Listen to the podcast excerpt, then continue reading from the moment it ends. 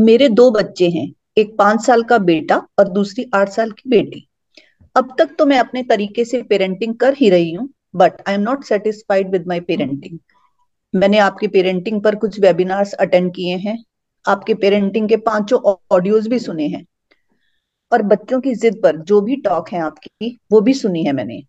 इन सबको सुनकर मुझे लगने लगा है कि मुझे अपने पेरेंटिंग के तरीकों में कुछ बदलाव लाने की ज़रूरत है।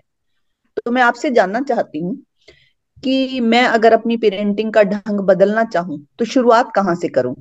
हेलो एवरीवन मेरा नाम है सुमिता और ये प्रश्न पूछा है मुंबई की रहने वाली अंकिता ने और प्रश्न का उत्तर देने के लिए मेरे साथ हैं श्री तारा की फाउंडर और रिलेशनशिप एक्सपर्ट शांति पहवा।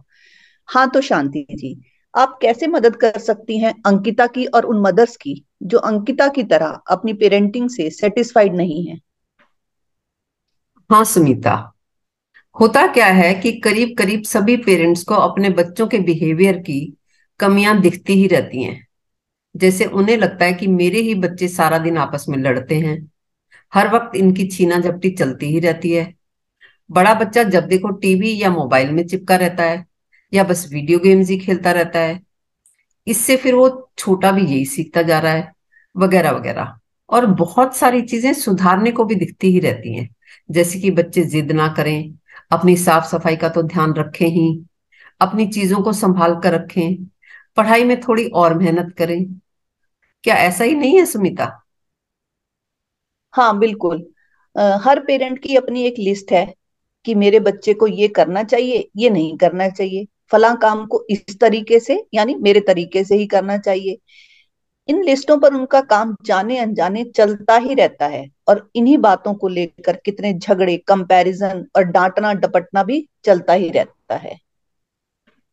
और इस डांट और झगड़े के बीच बच्चों का बड़ा होना भी होता रहता है और साथ साथ रिलेशनशिप लगातार बिगड़ते चले जाते हैं।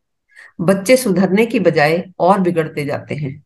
पर पेरेंट्स ये सब देख ही नहीं पाते कि हम उनको सुधारने के लिए जो भी कर रहे हैं, वो सब करने से कोई रिज़ल्ट तो मिल नहीं रहे हैं। तो इस मायने में अंकिता का प्रश्न सही डायरेक्शन में पूछा गया प्रश्न है। नहीं तो क्या होता है कि ज़्यादातर पेरेंट्स को लगता है कि शायद और ज़ोर, और ज़बरदस्ती, और धक्का लगाना चाहिए था। अब क्योंकि पेरेंट्स को यही रास्ता पता है तो बस इसी डायरेक्शन में ही वो और ज़ोर और ज़ोर लगाते रहते हैं। उनको दिखता ही नहीं कि शायद हमारे रास्ते में हमारे तरीके में कोई कमी हो सकती है? इसे ही बदल कर देख लिया जाए। आपका मतलब है कि धक्का और ज़बरदस्ती से कोई फ़ायदा नहीं होता? और जैसा कि आपने एक वेबिनार में कहा भी है कि बच्चों का मन कोमल होता है तो ज़ोर ज़बरदस्ती से नुकसान हो सकता है। और एक जगह आपने ये भी कहा है कि बच्चों को सीधे सीधे बताकर या उपदेश देकर समझ नहीं दी जा सकती। पर फिर किया क्या जा सकता है? देखिए, जो किया जा सकता है वो ये कि बच्चों को केवल डिसिप्लिन किया जा सकता है। उनको जीवन की समझ देने की बजाय गुड बिहेवियर का ज्ञान देने की बजाय बस कुछ ज़रूरी इंस्ट्रक्शंस देनी है।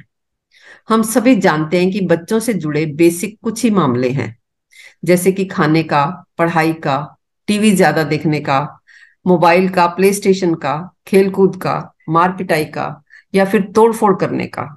और रोने चिल्लाने का। अब जैसा कि आपको लग रहा है कि आपके बच्चे इन आदतों में पढ़ ही गए हैं या पढ़ते जा रहे हैं जो आप नहीं चाहती तो इन सब के लिए ओवरनाइट तो कुछ भी नहीं किया जा सकता कि उनकी ये आदतें एकदम से छूट जाएँ। लेकिन आप उसे समझाना, उपदेश देना बंद करके कुछ इंस्ट्रक्शन देकर शुरू कर सकते हैं। जैसे कि खाने पीने के लिए ये किया जा सकता है कि अगर बच्चा खाना ठीक से नहीं खा रहा तो बजाय उसे डांटने के, जितना खा ले ठीक, कोई ज़ोर ज़बरदस्ती नहीं करनी है। थोड़ा बहुत कह दिया, बात खत्म। पर हाँ ऐसा ना हो कि वो प्रॉपर बना हुआ खाना तो जैसे कि दाल चावल या दाल सब्ज़ी पनीर, रोटी तो खाए ना और जंग खा ले। जंग से बचाना तो है, मगर हेल्दी फ़ूड के लिए धक्का मुक्की नहीं करनी है। और अभी समझाना भी नहीं है कि बेटा, खा ले तो ये हो जाएगा, वो हो जाएगा, मम्मा ये देगी, पापा वो ला कर देंगे। कहो, कोई बात नहीं। अभी नहीं खाना तो बाद में भी यही मिलेगा खाना तो गर्म करके दे दिया जाएगा। असल में बच्चे को खाने के लिए डांटने की बजाय इस बात का इंतज़ाम करें कि उसे प्रॉपर भूख लगे। उसके लिए एक तो जंक की अवेलेबिलिटी कम से कम हो घर में। दूसरा, वो बच्चा फिजिकली कुछ करे, कोई काम करे या कोई फ़िज़िकल गेम खेले। अगली बात आती है पढ़ाई की। अभी शुरुआत में वो जितनी पढ़ाई आराम से कर ले ठीक है। डांटना या समझाना नहीं है। ऐसे ही खेल कूद भी फ़िलहाल वो जितना कर ले ठीक है बस उसकी सुरक्षा का ध्यान रखें। तो अब जो बच्चे टीवी प्ले स्टेशन पर बहुत ज़्यादा टाइम लगाते हैं उससे जो डैमेज होता है उसके लिए आप क्या कहेंगी? देखिए टीवी प्ले स्टेशन वगैरह के लिए आप उसे मना करें। टीवी दो या तीन प्रोग्राम से ज़्यादा वो ना देखें। वो भी लगातार ना देखें। बस इतना कहना काफ़ी होगा कि ये आँखों के लिए डैमेजिंग है, इसलिए अलाउड नहीं है। I am responsible for your health बस यही कहें और बार बार यही कहें। उसके बाद भी वो देख रहा है तो बजाय ज़बरदस्ती करने के या चिक चिक करने के उसे देख ही लेने दें। जैसे जैसे आप पेरेंटिंग पर काम करेंगी और उसे समझाना और अच्छे बच्चे बनने का उपदेश देना छोड़ देंगे और कंफर्मेशन से उसको यही यही वर्ड्स बोलेंगे तो आपको रिजल्ट्स भी मिलेंगे ही। मैंने देखा है कि कुछ बच्चों को दूसरे बच्चों को मारने की या काटने की आदत हो जाती है। कई बार तो बच्चे घर में भी पेरेंट्स को ग्रैंड पेरेंट्स को भी मारने लगते हैं। तो उसके लिए आप क्या कहेंगी? असल में जब वो बच्चे छोटे थे और मारते थे तो आप हंस देते थे। और उनको लगा कि उसने कुछ अच्छा किया है जिससे सभी हंस रहे हैं खुश हो रहे हैं। तो इससे उन बच्चों ने मारना सीखा है, लेकिन थोड़े से एफर्ट्स करके उनकी ये आदत छुड़ाई जा सकती है। उन्हें काटने के लिए या मार पिटाई करने के लिए अलाउ ही ना करें। सिंपली कहें कि ये अलाउड नहीं है। मारने से दूसरे को दर्द होता है। और बार बार जब भी वो किसी को मारे, यही वर्ड्स रिपीट करें। और उसे कहें कि देखो, जैसे तुमने दूसरे को मारा है, वैसे मैं तुम्हें मारकर बताती हूँ। दर्द होता है ना? बस। इसीलिए दूसरे को नहीं मारना होता, क्योंकि उनको भी दर्द होता है। कोई चीज़ तुम्हारी किसी ने ले ली है या तोड़ दी है तो मुझे आकर बताओ बट मारना इज़ नॉट अलाउड इस तरह बच्चे को कहा जा सकता है सिंपली कि ये तोड़ फोड़ चाबी लेना, मोबाइल लेना अलाउड ही नहीं है। नुकसान होता है इससे, हमें परेशानी होती है। ये खेलने की चीज़ें नहीं है। वो रोए, चिल्लाएँ तो रो लेने दें, चिल्ला लेने दो। संस्कृत का श्लोक याद कर लो। कि रोदनम बालम बलोती। रोने से बच्चे को बल मिलता है। उसे कहें कि बेटा आप आराम से खुलकर रो ले।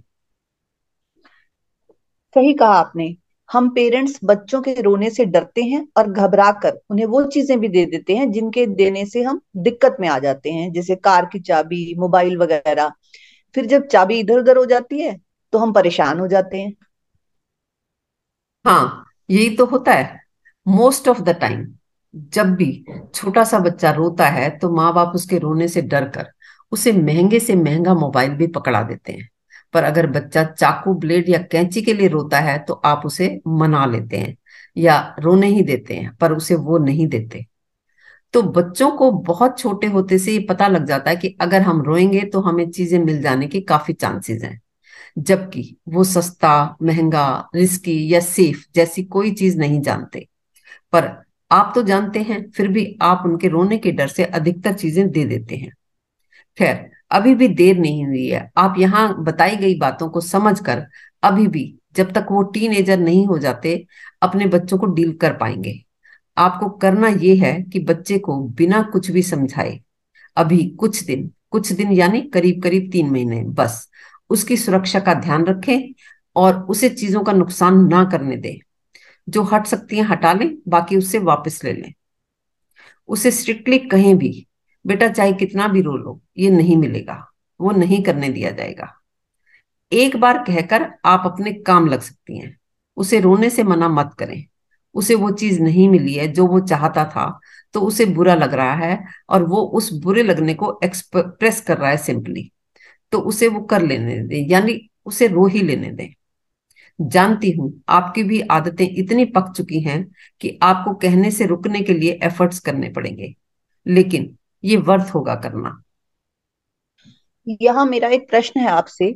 जिन एक्शंस को लेने की आपने अभी बात की उन एक्शंस को लेने में दोनों पेरेंट्स में से अगर कोई एक राज़ी ना हो तो फिर क्या किया जाए? हाँ तो इसके लिए अपने स्पाउस को भी ये वीडियो देखने के लिए कहा जा सकता है। उसे कॉपरेट करने की रिक्वेस्ट की जा सकती है। मगर समझाने की कोशिश ज़ीरो करनी है।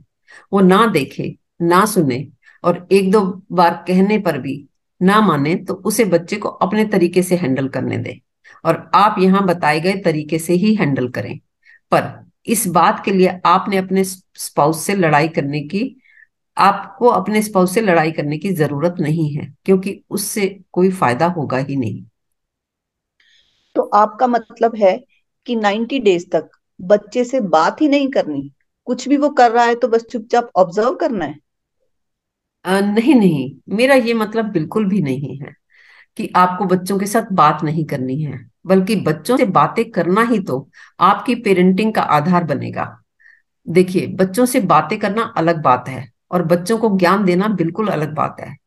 मैं जो यहाँ कहना चाह रही हूँ वो ये कि तुम जाने अनजाने में दिन में सौ दफ़ा बच्चों को गंदा बच्चा अच्छा बच्चा कहते ही रहते हो। तो अब तुम्हें उसे ना अच्छा कहना है, ना गंदा, ना ही उसे अच्छे बनने का ज्ञान देना है। और तुम सौ दफ़ा ज्ञान देते हो कि ऐसे खाओगे या ऐसे पढ़ोगे तो ये हो जाएगा, नहीं खाओगे, नहीं पढ़ोगे तो वो हो जाएगा। तो उसे जीवन में तरक्की का ज्ञान कुछ दिनों के लिए नहीं देना है। ना ही ये कहना है कि ये गलत बात है, ये अच्छी बात है। तो कुछ दिनों तक तुम्हें तरक्की का, अच्छे बनने का ज्ञान देने से, उसे अच्छा बुरा बताने से रुकना है। रुकना है उसे ये कहने से कि इसी में तेरी भलाई है। बच्चों को जिम्मेवारी का ज्ञान, बात को ध्यान से सुनने का ज्ञान, लापरवाही ना करने का ज्ञान देना ही नहीं है। एक बुनियादी बात बता दूँ कि तुम कभी किसी को समझा तो पाओगे ही नहीं, और समझाने से तुम्हारे संबंध और भी बिगड़ेंगे। इसलिए इस बात का ध्यान रखना होगा कि समझाने के नाम पर व्यर्थ बातें ना करके उसे सिर्फ़ मुद्दे की बात ही कहें। यहाँ एक प्रश्न जो मेरे दिमाग में चल रहा है वो ये कि छोटे बच्चे दिन में दस बार ऐसी ऐसी हरकतें करते हैं कि बर्दाश्त के बाहर हो जाती हैं। तो संबंध बिगड़ने के डर से अगर हम कुछ भी ना कहें तो कैसे काम चलेगा? नहीं नहीं देखो ये नहीं कहा जा रहा कि तुम कुछ भी ना कहो। कहा यह जा रहा है कि बात सिर्फ़ इश्यूज़ की हो इश्यूज़ पर ही हो। इस बात को एक एग्ज़ाम्पल से समझते हैं। मान लो तुम बच्चे को अपनी चीज़ जगह पर रखने के लिए या समेट कर रखने के लिए कहना चाहती हो तो सिर्फ़ मुद्दे पर ही रहो। यानी उससे समान सिमेटने की बात ही कहो सिर्फ़। सही में मुद्दे पर रहना बहुत इंपॉर्टेंट है। पर पेरेंट्स मैंने देखा है, मुद्दे की बजाय बच्चे को ब्लेम करने लगते हैं। टैग करने लगते हैं, कैसे सारे घर को फैला रखा है? तुम तो बिल्कुल ही पागल हो, दिमाग खराब है। कुछ भी कहो, कितना भी कहो, तुम्हें तो समझ ही नहीं आता, घर को नरक बना दिया है या फिर नाक में दम कर रखा है। दिन रात खटते रहते हैं तुम्हारे लिए, पता नहीं कब समझोगे। समझ नहीं आता क्या किया जाए, वगैरह वगैरह। इनमें से ही कुछ या ऐसा ही कुछ। और मैं भी यही करती थी इस प्रोग्राम को करने से पहले। हाँ सुमिता करीब करीब सभी पेरेंट्स यही सब करते हैं। सब कुछ कहते हैं, लेकिन असली बात की अपने सामान को समेट कर ठीक से रखना है, ये तो कहते ही नहीं। बच्चा कंफ्यूज हो जाता है कि उसे क्या करने को कहा जा रहा है। इन सबको कहने का ना केवल कोई फ़ायदा नहीं होता, बल्कि नुकसान हो जाता है। नुकसान ये कि तुम इशू से तो हट ही गए। तो जो कहना है, वो तो इम्पोर्टेंट है ही, पर जो नहीं कहना, वो भी उतना ही इम्पोर्टेंट है। सही कहा आपने। बच्चों को जो भी हम सिखाना चाहते हैं, उसके लिए जो हम कहते हैं, जिस ढंग से हम कहते हैं, उससे बच्चा कंफ्यूज हो जाता है। इसलिए जो कहना है, वो तो इम्पोर्टेंट है ही, पर जो नहीं कहना, वो भी उतना ही इम्पोर्टेंट है। अब वाणी को विराम देते हुए मैं आज की बातचीत को यदि समराइज करूँ तो कहा जा सकता है कि पेरेंट्स को अपने बच्चों में बहुत सारी चीज़ें सुधारने को दिखती ही रहती हैं। हम इनको सुधारने के लिए जो भी करते हैं, वो सब करने से कोई रिजल्ट्स नहीं मिल रहे, ये हम देख ही नहीं पाते। उनको जीवन की समझ देने की बजाय गुड बिहेवियर का ज्ञान देने की बजाय कुछ ज़रूरी इंस्ट्रक्शंस दी जा सकती हैं। बच्चों को केवल डिसिप्लिन किया जा सकता है सीधे सीधे समझ नहीं दी जा सकती। जैसे जैसे आप काम करेंगे और उन्हें समझाना और अच्छे बच्चे बनने का उपदेश देना छोड़ेंगे और वो तो आपको रिज़ल्ट मिलेंगे ही। आज इतना ही। आशा करती हूँ कि अंकिता हमारी स्टॉक से रिलेट कर रही होगी और ये भी उम्मीद करती हूँ कि इस बातचीत का फ़ायदा अंकिता ले पाएगी। अंकिता की तरह आप भी अपना प्रश्न कमेंट बॉक्स में लिखकर पूछ सकते हैं या व्हाट्सएप नंबर पर, जो कि स्क्रीन पर अवेलेबल है रिकॉर्ड करके या लिखकर हमें भेज सकती हैं। आपका प्रश्न पेरेंटिंग के अलावा किसी भी रिलेशनशिप या इमोशनल इशू से संबंधित हो सकता है। Premarital issues workplace issues से भी रिलेटेड हो सकता है। फिर मिलेंगे आपके ही पूछे गए किसी प्रश्न का उत्तर देने के लिए। थैंक यू सो मच हमें सुनने के लिए।